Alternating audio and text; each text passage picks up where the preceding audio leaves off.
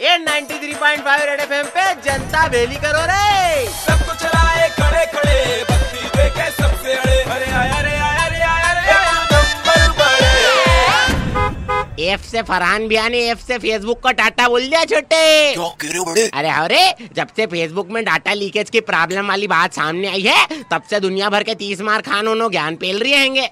Facebook अब safe नहीं है, न जल्दी बंद करवाओ न अकाउंट डिलीट करो। यहाँ तक के फेसबुक पिता जरकबर्ग ने तो सब कुछ मान के माफी भी मांग ली थी। अच्छा। इधर ज्ञानबाजी चली रही थी मार्केट में कि अपने फरहान मियां ने फेसबुक पलायन कर डाला।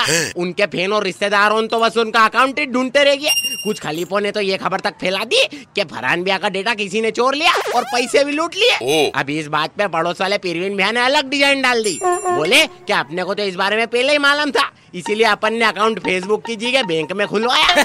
और रही बात लीक होने की, तो वाटर प्रूफिंग भी प्रॉपर कराइए। मेरा तो इतना कहना पड़ रहा है छोटे कि अगर असली दुनिया के बाद कंप्यूटर की दुनिया में भी चोरी का खतरा है तो इसके लिए अलग से कितने चौकीदार बिठाए। देर हो जाएगी तो फिर होएगा दुख। असली फेस देखो। क्या देख रहे हो फेसबुक? हाँ नहीं तो 93.5 रेड एफएम पर बजाते रहो।